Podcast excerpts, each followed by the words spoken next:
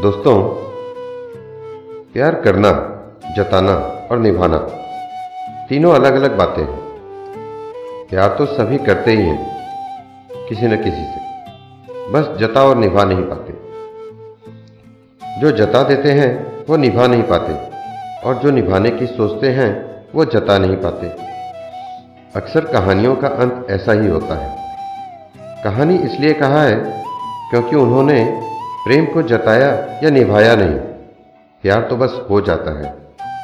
भीड़ भरी सड़क पे उसका हाथ थाम लेना, बारिश आ जाए तो उसकी छतरी बंद कर उसे अपने छाते में खींच लेना, एक ही प्लेट में गोलगप्पे खाना, टपरी पर फूक मार मार कर उसके चाय को ठंडी कर पिलाना।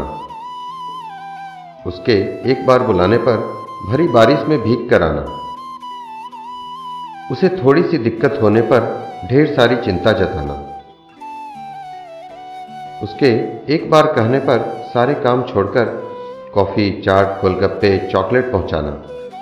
अपने ज़रूरी काम छोड़कर उसके पास गए हो, ये बात उनसे छिपाना। लाख बिज़ी होने पर भी फ़ोन एक रिंग में उठाना, कितना अच्छा लगता है ना? जब आप इश्क में होते हैं तो बस उन्हीं के लिए जीते हो, उन्हीं की खुशी में हँसते हो। उन्हीं के दुख में रोते हो। कप कपाती ठंड में भी सुबह सुबह नहाकर मिलने जाना।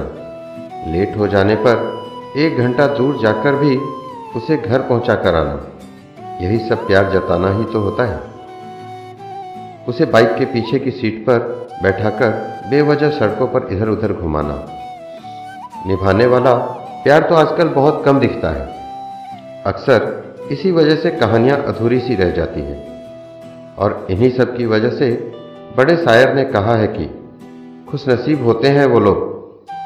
खुशनसीब होते हैं वो लोग जिनका इश्क मुकम्मल होता है। भाई, हम तो कहते हैं कि खुशनसीब होते हैं वो लोग जिन्हें इश्क होता है। फिर चाहे इश्क ज़िंदगी भर साथ रहे या ना रहे, ज़िंदा रहने की वजह तो बन ही जाता है। बस इश्क होना चाहिए। फिर चाहे आप किसी के साथ भी रहें किसी के साथ न होने का कसक होनी चाहिए। जो वक्त साथ गुजारा है, अपने इश्क के उसी वक्त के साथ ज़िंदगी रहनी चाहिए। अमा जब हीर रांझा रोमियो जूलियट सोनी महिवाल प्यार करके ना मिल सकें तो आप कहाँ से आए हैं? बस आशिकों की परंपरा को बढ़ाते रहिए। सबको उनका इश्क मिल जाए तो फिर इश्क को कोई पूछेगा ही नहीं। इसलिए बस इश्क करिए।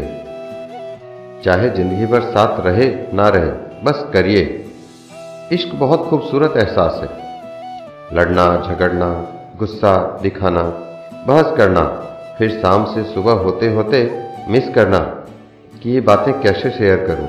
अच्छा ये भी बताना था। अरे तो उसको पता ही नहीं।